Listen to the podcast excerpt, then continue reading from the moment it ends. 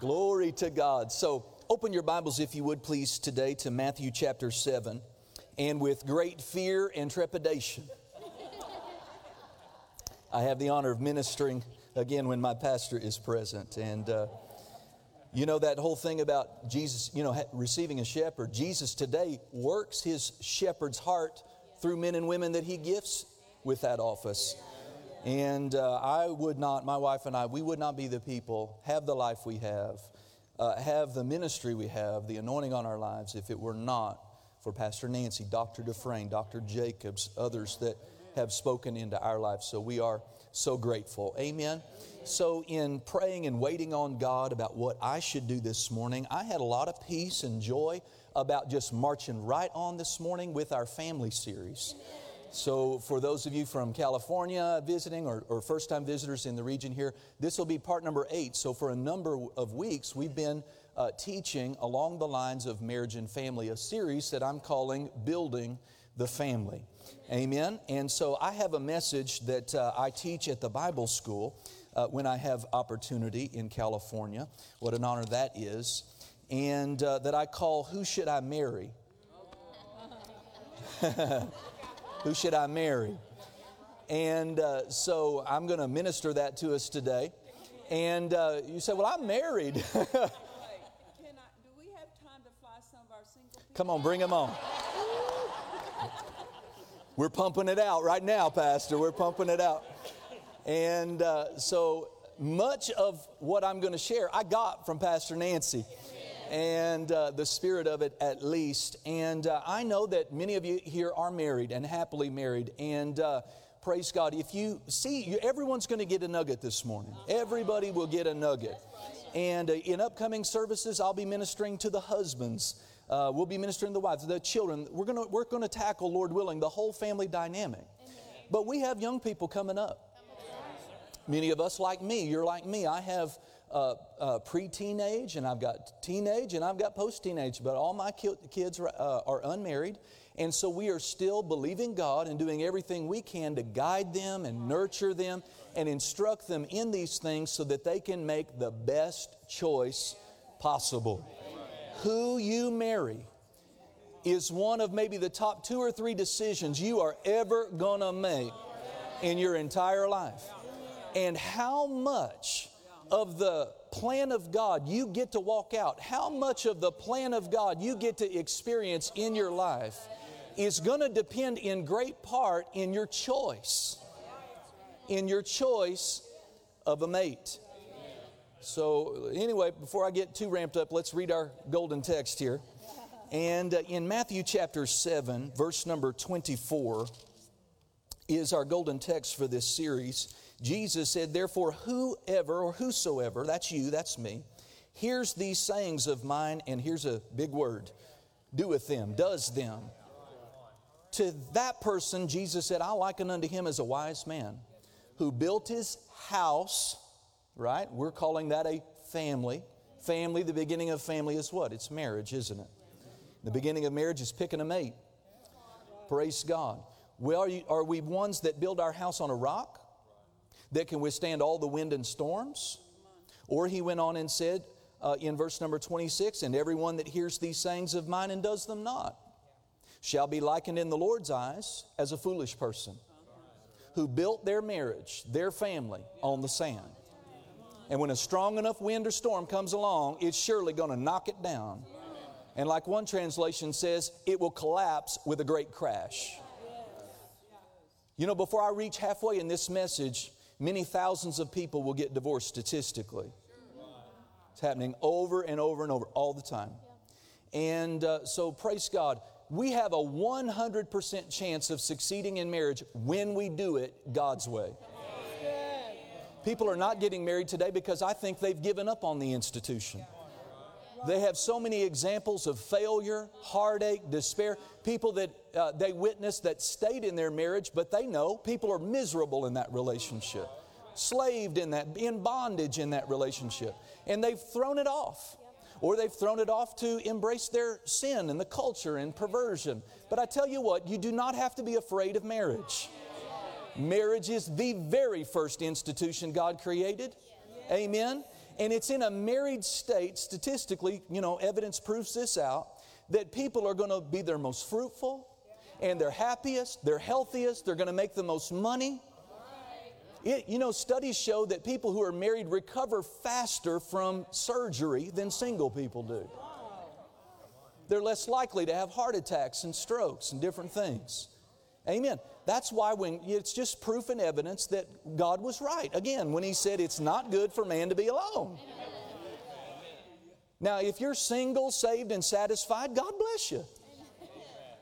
There is that grace for folks. And Paul said if you can hack that, then you have an advantage. If you can control yourself. Amen. And if you can harness your being and be single and not sin. But a lot of us can't do that. So Paul said, get yourself a wife, get yourself a husband. Amen. But to do it right, to have bliss, to have fulfillment, to have joy and not misery, Jesus said, build your house on the rock. On the rock. And it's very simple. How do I build my house, my marriage on the rock? I have to hear the sayings of Jesus and I have to do them. Hearing them doesn't make you wise. It is only when you do the word that the fruit of wisdom begins to work in our life. Let me quote something to you as you're on your way to Genesis 24. This is Proverbs 24, but you're going to Genesis 24. Proverbs 24, verse 3 in the Amplified says, Through skillful and godly wisdom is a house a life, a home, a family built. So, great homes, great families, great marriages, they are built. As I said last week, the word build implies intent, forethought, planning, and specific purpose. This building is not the product of random evolution. It was thought through, every detail. Amen. We intended to do it. We purpose to do it. And the only way you reach a safe and stable structure, amen, is to do it wisely, with skill, amen, and with godly wisdom. Praise God. And so that's what we're endeavoring to do. So we want to get right into the meat of this uh, message about who should I marry. And so I wanted, the Lord dealt with me about this as a wonderful example of what's available to us. Now, you know, in our church, no matter what I preach, uh, I always try to get people to be conscious of our motto, right? No condo bondo. There is no condemnation, there is no bondage.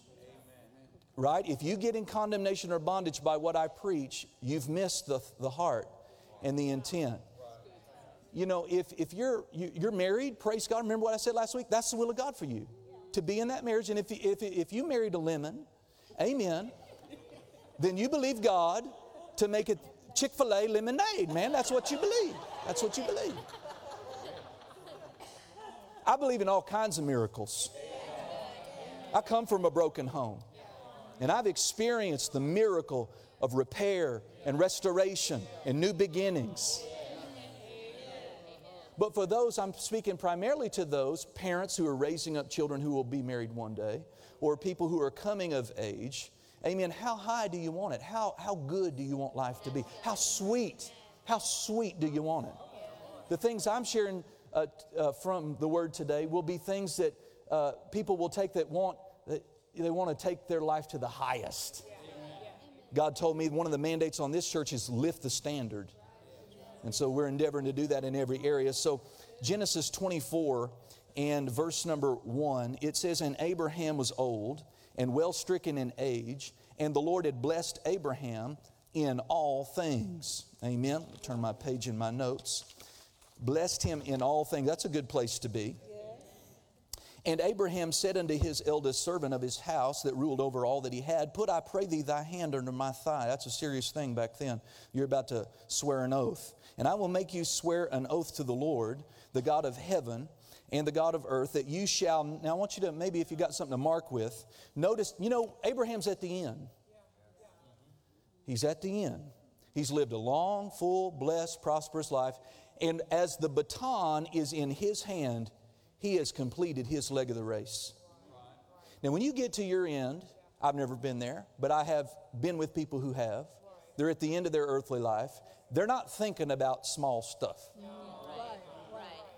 They're not thinking, I wish I had a few less weeds in my flower bed. You know, they're just not thinking about small things. Yes. And Abraham here is not thinking about small things.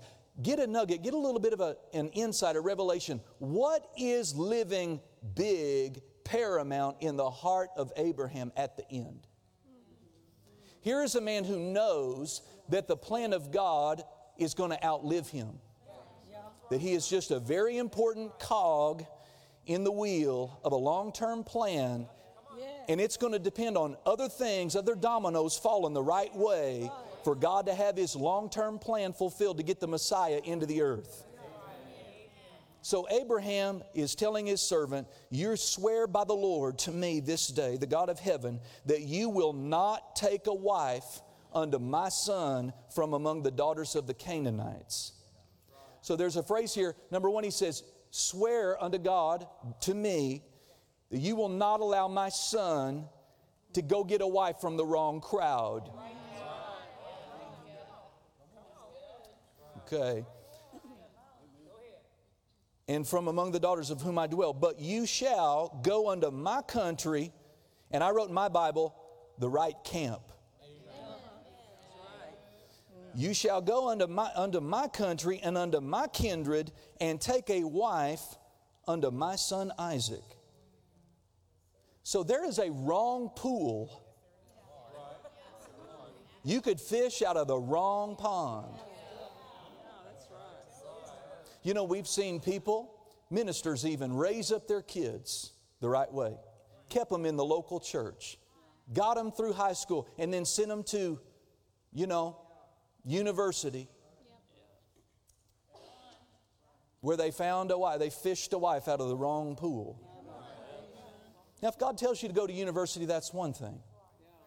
But most of us, most of us in ministry, we're raising up kids to serve in ministry. And so, anyway, it was very important to Abraham that Isaac get the right one. He knew, think about it, for the covenant to continue, the plan of God to continue, he's thinking, my son's got to marry right. My son's got to marry right. And there's nobody right in that group over there. There's nobody right in that group over there. Hallelujah. Let me just drop this nugget on you. Take it, don't take it. Believe God for a spouse out of your own spiritual camp, company. Now, you might be saying, boys or girls, I'm looking around here and I don't see any candidates that light my fire. I didn't say this exclusively, this church. I'm talking about people who believe like you believe, think like you think, love what you love, honor what you honor. Save you a lot of problems. Amen. Maybe you need to believe God to go to some meetings. Not to shop for a mate, but you know, I mean, to make yourself available. I hear, I hear Dad Dufresne going, meat market. It is not a meat market. I understand. But it's all about just being where, being where God told you to be. Pastor Nancy could get up here and tell the story about uh, how she was instructed by the Spirit to tell Stephen, her oldest son, send him south. Dr. Dufresne's a traveling minister. And so he found, she found out when her husband was traveling south, included a church down in Florida. And Stephen found, found a good one. Fished her right out of the right camp, right? Amen. Yeah, same spiritual father, same camp, same belief system. Amen. Here's some before we turn away from this passage i want to show you something else in here. And so basically the servant he had some with he knew this was a heavy revy. He, he's going to take this on. He had a little what's my out here? What if this lady doesn't want to go? So he talked to him about all that. But look at verse 7 it says in the lord god of heaven abraham uh, the lord god of heaven which took me from my father's house and from the land of my kindred, which spoke unto me, and that swear unto me, saying, Unto your seed will I give this land, he, this God I serve, shall send his angel before thee, and you shall take a wife from my son. Parents, I want to say something to parents. Here, what you're seeing is Abraham's faith in God to be directly involved in helping his son find the right one. Parents, use your faith. Don't just hope for the best. Use your faith. Bring your faith. Abraham is expressing his faith. He's saying, Listen, servant, I have faith in God, and He is going to use you. But the God whom I serve is going to send His angel, and He's going to prosper your way. You can read that later on. I want you to see something else here. Isn't it wonderful that Abraham is expecting the direct involvement of God Himself in the joining of two people together? Come on. Now, again, no condo bondo, but I am so thrilled in my testimony that I can look back and say that the Lord, I, you could look back and see the Father's hand putting Amber and I together. Literally, Isaac and Rebekah was a match made in heaven. It was not a match made on match. It was not a match made on eharmony.com. Those algorithms, a million times over, would not have put Amber and I together. But God did. I said, but God did. Hallelujah. And so, parents, you could use your faith. If God got directly involved to help His son, we are the seed of Abraham.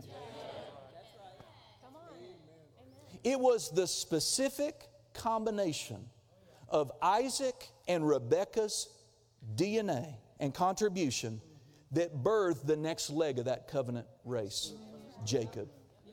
It takes specific combinations to produce children. Yes, a spirit is inserted, but my spirit is being expressed through the body, mind, and personality that was created by God through the joining of two elements my mom and my dad.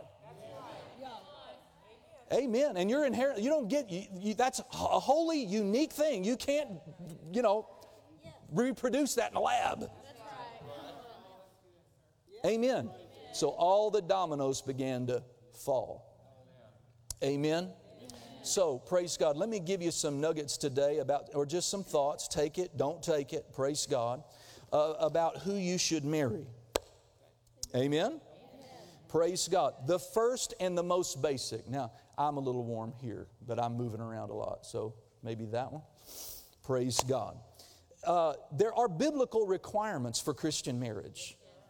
Uh, you don't have to turn there, we could put it up on the board, but it's 2 Corinthians chapter 6, verse 14 and 15. I'll read it from the Amplified. It says, Do not be unequally yoked with unbelievers. The Amplified says, Do not make, I like this, mismated alliances. Don't make mismated alliances with them or come under a different yoke with them. Here's another phrase I like an alliance inconsistent with your faith. You are breaking the word to marry someone that is not a true, bona fide, fruit producing follower of Jesus Christ. You have no business falling in love with a sinner. If they aren't blood washed and have evidence that they're blood washed. Right? Well, they started coming to church. When? when they asked me out. Yeah, well, no. No, ask any pastor that's pastored very long. That we've seen that before. We watched that movie. Amen.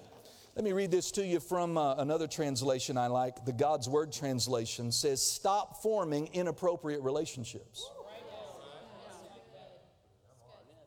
I don't know what pastor's experience is, but over in almost 20 years of pastoring, the lion's share of all the private counseling I've done is over marital conflict. You could save me a lot of time by marrying right. Uh, can I give you a hard saying? You know, every day of my life, every day of my life, on some level to some degree, I receive a blessing when others receive a curse. Simply because I married the right one. Pastor, what are you talking about? Because I married the right one, I have no concern in me that I can't follow hard after God and she, she won't go with me. I, I can travel to India and back. I, I can go to meetings. I can go and do whatever I need to do. And I have no insecurity in me at all that she would remain faithful and loyal to me. None. And then just the everyday sweetness that we experience that others don't. Now, listen, no condo bondo. If you're married you, and you just realize, well, I'm not this, decide to be this. Decide to be a blessing to your mate, and you can have what I have. But every day of my life, I celebrate that on some level I receive a blessing when I know others can't say that. And it all goes back to 25 years ago in January. I picked the right one. She and she picked the right one. Amen. Stop forming inappropriate relationships. Right cannot partner up with wrong. I like the New Living, it says, don't team up. Don't team up with an unbeliever. Amen. You know, the best wives and the best husbands are people that fit the Matthew text. They are hearers and doers of the word.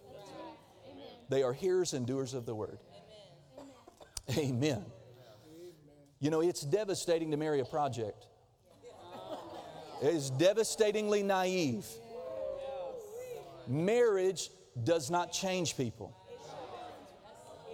It's a, t- it's a deception to believe that on the way through the wedding ceremony, they're going to go through Clark Kent's chamber and come out Superman. It's just not going to happen.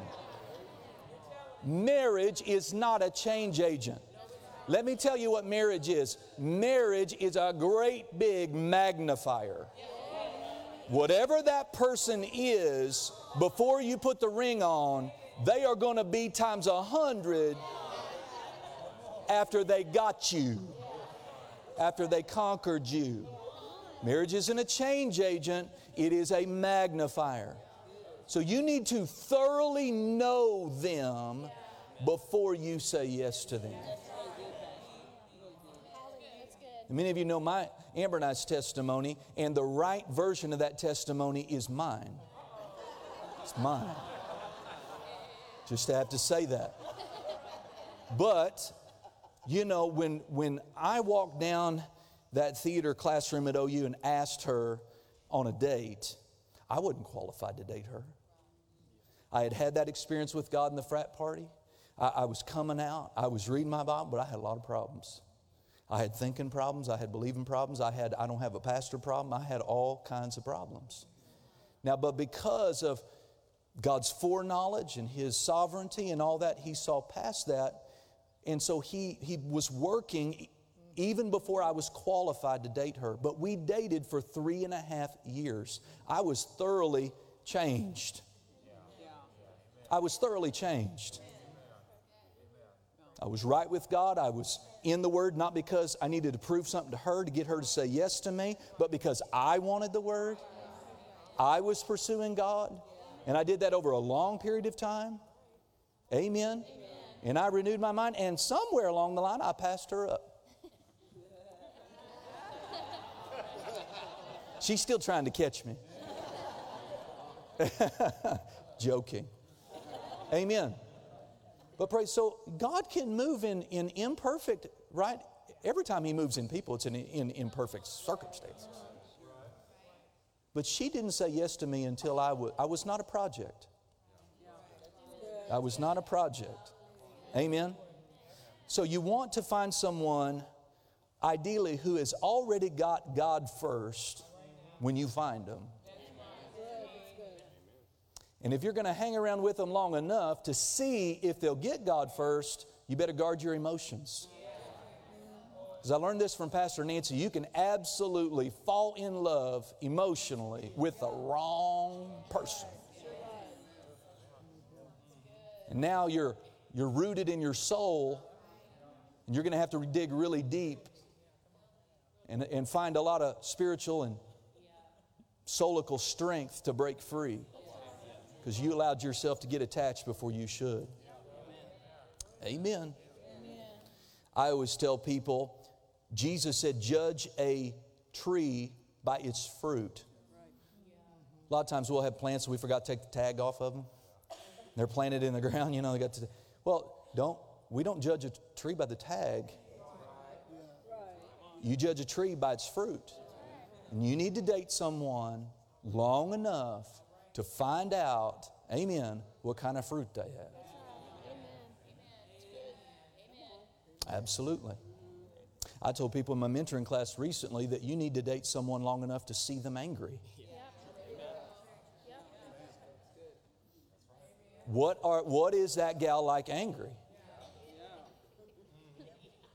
Oh, we never, we never disagree. Well, you need to find, make up something.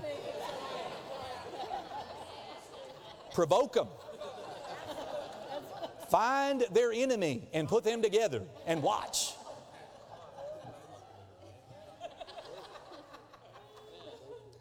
The gals get on the other side of the wedding ceremony and then find they've got a fist flyer on their hand, you know, and you need to find out what, what is that person like under pressure. Amen. Praise God. Yeah, I'm trying to.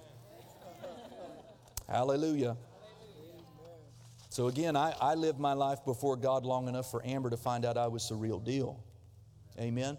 Here's a uh, wonderful nugget that you could apply as a filter when you're thinking about a candidate. I got this from Pastor Nancy. Ask yourself the question and ask God the question Will this person pull me away from the plan of God for my life? They could, they could love Jesus with all their heart. They could quote the word of faith. I mean, right? Uh, they could be rightly connected to a pastor. But God knows that person's makeup, that person's grace, that person's own individual and unique calling.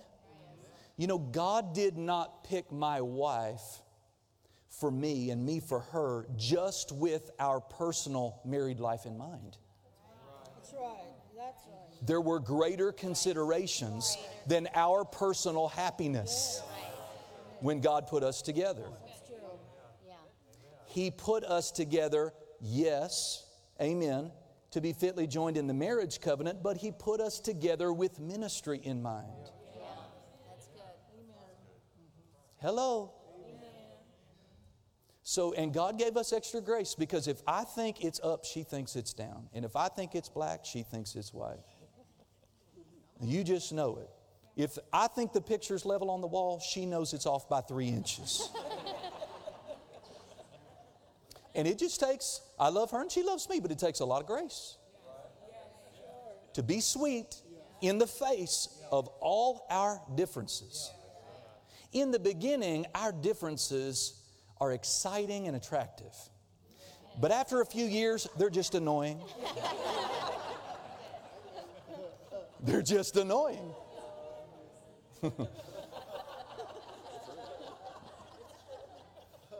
and that's where you be, better be established in the love of God. Now, depending on the call, like Isaac, we're talking about Isaac, the call on his life was so weighty, his role was so vitally specific and important that it mattered much more so than maybe other situations. You know, maybe it's your situation. Uh, praise God, you got a high call in your life. God's got great things for you. But in your specific area of calling, you might have a wider range of latitude of choice. But depending upon the call, it could be a disqualifying mark in your life. You know, a generation later, talking about Jacob, Jacob had two sons originally, you know, talking, or Isaac did. Isaac uh, had two sons, right? Jacob and Esau. Now, Esau was the firstborn, which God traditionally favors the firstborn. But he rejected Esau from the beginning. And over and over, God was proved right why he rejected Esau and said, I cannot use him to advance my covenant plan. I'm going to have to use the younger one. One of the things, I'm not going to go there for time's sake, but in uh, Genesis 28, you know, as Isaac is, uh, has sent um, Jacob away, he has stolen the blessing. He sends him away because Esau's pledged to kill him. And so he says, Go ahead and go find yourself a wife where I found a wife and get away from here. And he obeyed and was gone. And I mean, Esau's just hot. He is hot. And you know what he does? He turns and he saw that the Ishmaelites, a group of people that God rejected from covenant, right, displeased his father. So he immediately went out and found an Ishmaelite woman and married her to spite his parents. And God says, See? See, I'm justified. I can't use a man like that. I cannot use a man who's willing to ruin his whole life by marrying wrong to spite his parents because he's got a hot temper.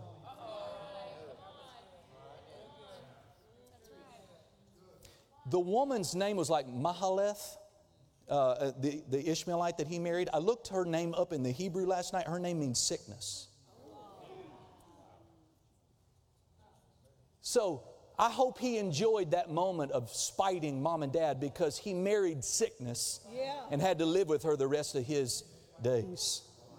So, friend, you want to pray and you want to get God's thumb of approval, you want to find out, you want a specific answer to the question will this person, as good as they kiss, will this person pull? Dr. Jacob said, You can train anyone to kiss good, but kissing don't pay the bills.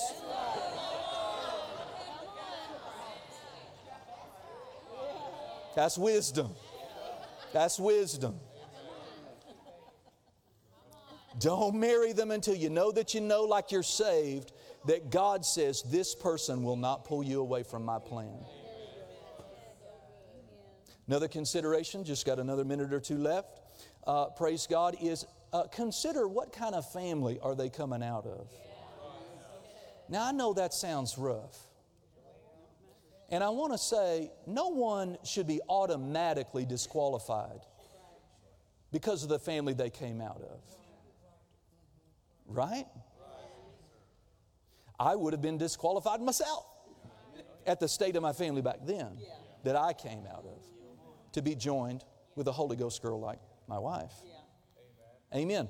The question is see, when, when someone has the disadvantage of coming up in a wrong environment, right?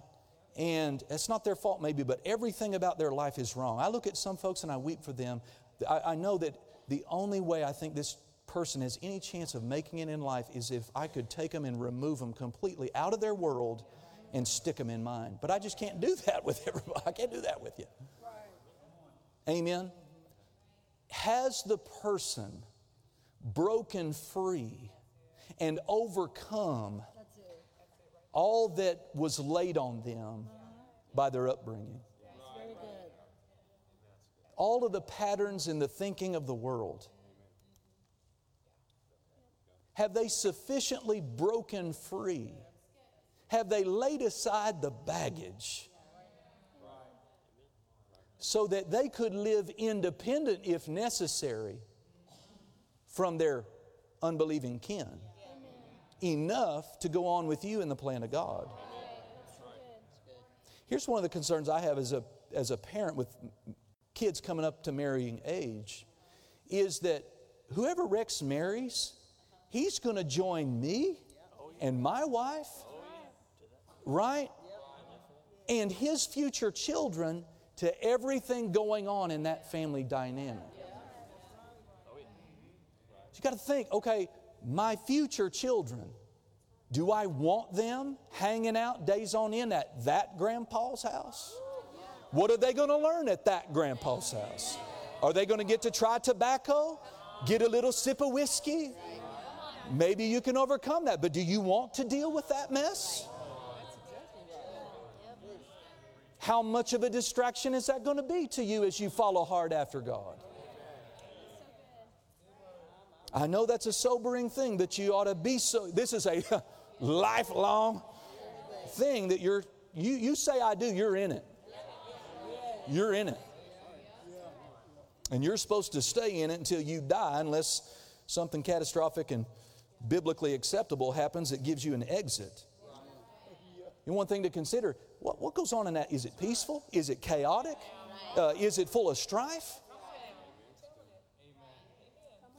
Don't think that you're not going to have to spend extra spiritual energy countering and combating the influence of that family on your kid.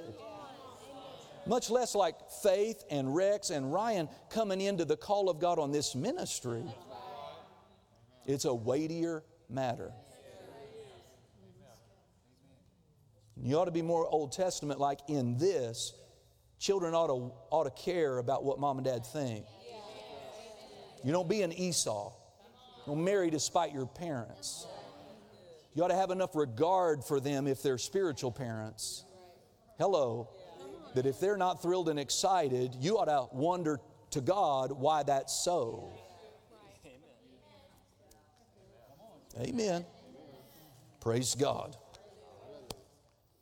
Hallelujah.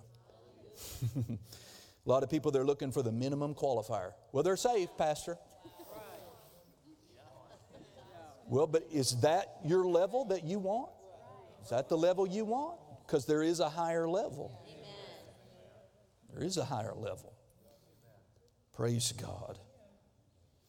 Then there's this, and my, my landing gear is out on the sermon, okay? We're, we're on final approach. Praise God. Thanks, Pastor. Um, you know, where am I here? Uh, you should be very interested in the spiritual maturity level of the one you're thinking about. And it's not a black and white law, but you want to, um, you ideally, you want to marry someone that is as uh, hungry as you. You know the one you're, you're thinking about? They don't have to know the word like you know the word. Right? They, they don't have to be, uh, you know, experienced in the gifts in the Spirit to be a good, good candidate. How hungry are they? That's what I'm interested in. You see, what helped, what qualified me eventually to get God's approval to marry her was my hunger was sufficient enough to drive me toward spiritual maturity. And as long as I'm really heading that direction with a right heart and a right motive, then I'm qualified. I'm qualified. Right? So, you know, praise God, I've, I've, I've counseled people. They're, that person that they brought into my office is born again, sure enough. But they are anti tongues like you would not believe and have let it be known so. And this lady is spirit filled. Well, praise God. I mean, you minimally qualify. But people have to make, and she made her own choice, and that's fine. Praise God.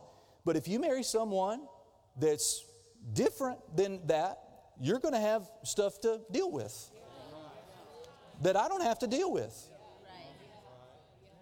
Let me quote you something from Brother Hagin. Brother Hagin said, The Christian who marries from another world marries someone from another family, those ruled by Satan. Three things will happen as a result. That Christian forfeits their freedom. And so you could apply this more broadly. Are you going to be free with that mate to go to special meetings? Are you going to be free to go to prayer group? Or are they so jealous of your time? You get to be a Sunday only person, and that's all.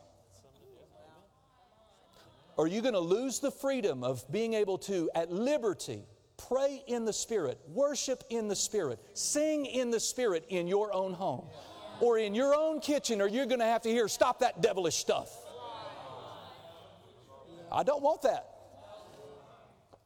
So, Brother Hagin said, You make the wrong choice. You're going to, number one, you're going to limit your freedom. Number two, you're going to limit your fellowship with God. You're going to limit your fellowship with God. And then, thirdly, you're going to put yourself under bondage to the world. He concludes by saying, I do not believe that that is the will of God. And I agree, that is not the will of God. The reason it's important to marry in the camp, amen, is that you get these basics worked out. I believe in healing. Do you believe in healing? I believe in prosperity. All that prosperity message is of the devil. You need to have some conversations beyond couches and paint colors. Amen. Pastor Nancy made this statement. I just love this statement. She said, When God wants to bless your life, He sends a man. When God, when Satan wants to kill your life, destroy your life, He sends a man. So when God wants to bless your life, He sends someone. When the devil wants to destroy your life, He sends someone. And the devil is a counterfeiter. Come on, don't marry a counterfeit. Don't marry the devil's counterfeit. And don't sell yourself short. Well, this is the first one that's ever taken any interest in me, and I'm getting older, and you want the years you have to be all you dreamed about. Amen. Last thing I'll say to you is you know, my marriage is successful, number one, because Amber and I are deeply in love with and committed to Jesus. Number two, we are dedicated all out 100% to pursue the plan of God, whatever that is, all the way to the end together. And then number three, we are covenant minded. We're not in this as long as we feel good about it. We're not in this as long as we're happy. Thank God we're happy. Remember what we joked about that in a recent service, right? Marriage is not about happiness. It's not. Marriage is about keeping covenant. Marriage is about keeping promises. I thought it was about being happy. It will produce happiness if you both keep your promises. Well, I'll keep mine if they'll keep theirs. You immature thing, you. Come on. Amen. So I know I didn't exhaust everything that you could say, considerations. But you need to be supremely led by the Spirit about this destiny making, generation producing decision about who to marry. And for my folks, I'm not your oracle. I'm certainly not your prophet. I'm not here to lord over you or dictate any, but God gave me a gift called the pastoral office. And I just believe you would be wise to be halfway interested in what God would say through me about the one you're thinking about. Amen. Amen. Well, let's bow our heads. Father, we so thank you for your intense interest in the family. Lord, we choose to believe that we can succeed where others have failed. And Lord, as we sang earlier, it is your will that my life be healed.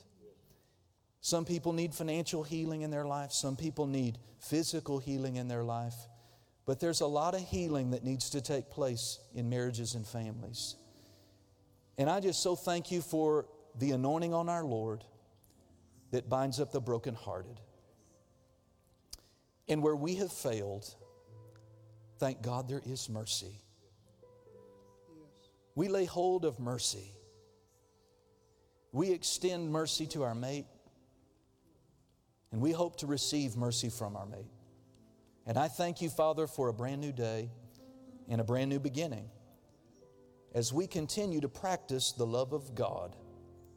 Father, for those coming of age who want to be married but are not married yet, Father, give unto them an eye that sees, really sees.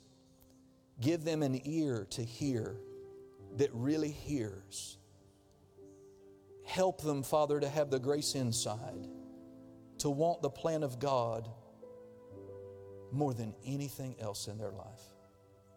For life will be sweet, and the plan of God will unfold for those who are patient, and those who are in faith, those who refuse to compromise and to settle for something less than God's best. I agree and release my faith with them. The right one shall come. They shall come in God's time. And I pray that until that day, the singles in our church, under the sound of my voice, they will spend their single days preparing and qualifying themselves for the one they say they want God to bring. Thank you, Father, for hearing my prayer. Thank you for ministering by your Spirit. Let the angels of God get involved. I pray for parents. May the angels of God be active and involved in pairing our children with the ones that God has chosen. All our children are taught of the Lord, and we declare and decree great shall be the peace of our children.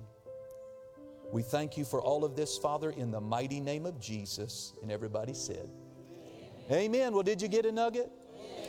I hope you did. Praise God. I did my best. Well, you could go ahead and stand up on your feet today.